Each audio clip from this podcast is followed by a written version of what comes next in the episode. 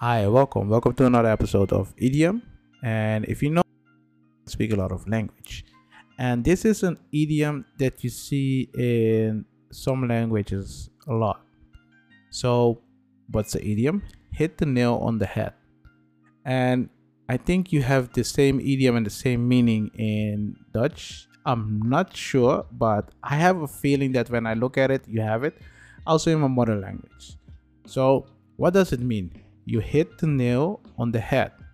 Most time it doesn't mean doesn't have anything to do with tools or anything, but the meaning is you're right.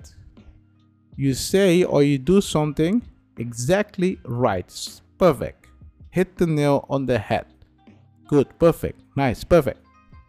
That's technically the meaning. Okay. So you're asking, okay, give me an example. Example, Independence Day in the United States is celebrated on July the 4th. Correct? You hit the nail on the head. So when you ask someone a question and they answer it correct, you can say you hit the nail on the head. It's that simple. So in those kind of situation, I will say it, and that's how I use it.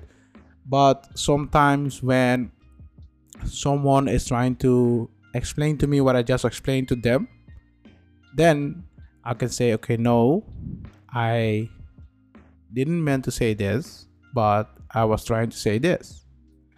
But if they're correct, I can say, hey, you hit the nail on the head. It's that simple. So it's an interesting idiom. It's something that people use a lot. Let me know in the comment. Have you ever heard of this idiom? Do you often use it? Or is this the first time that you use it and you didn't know what it means? Let me know.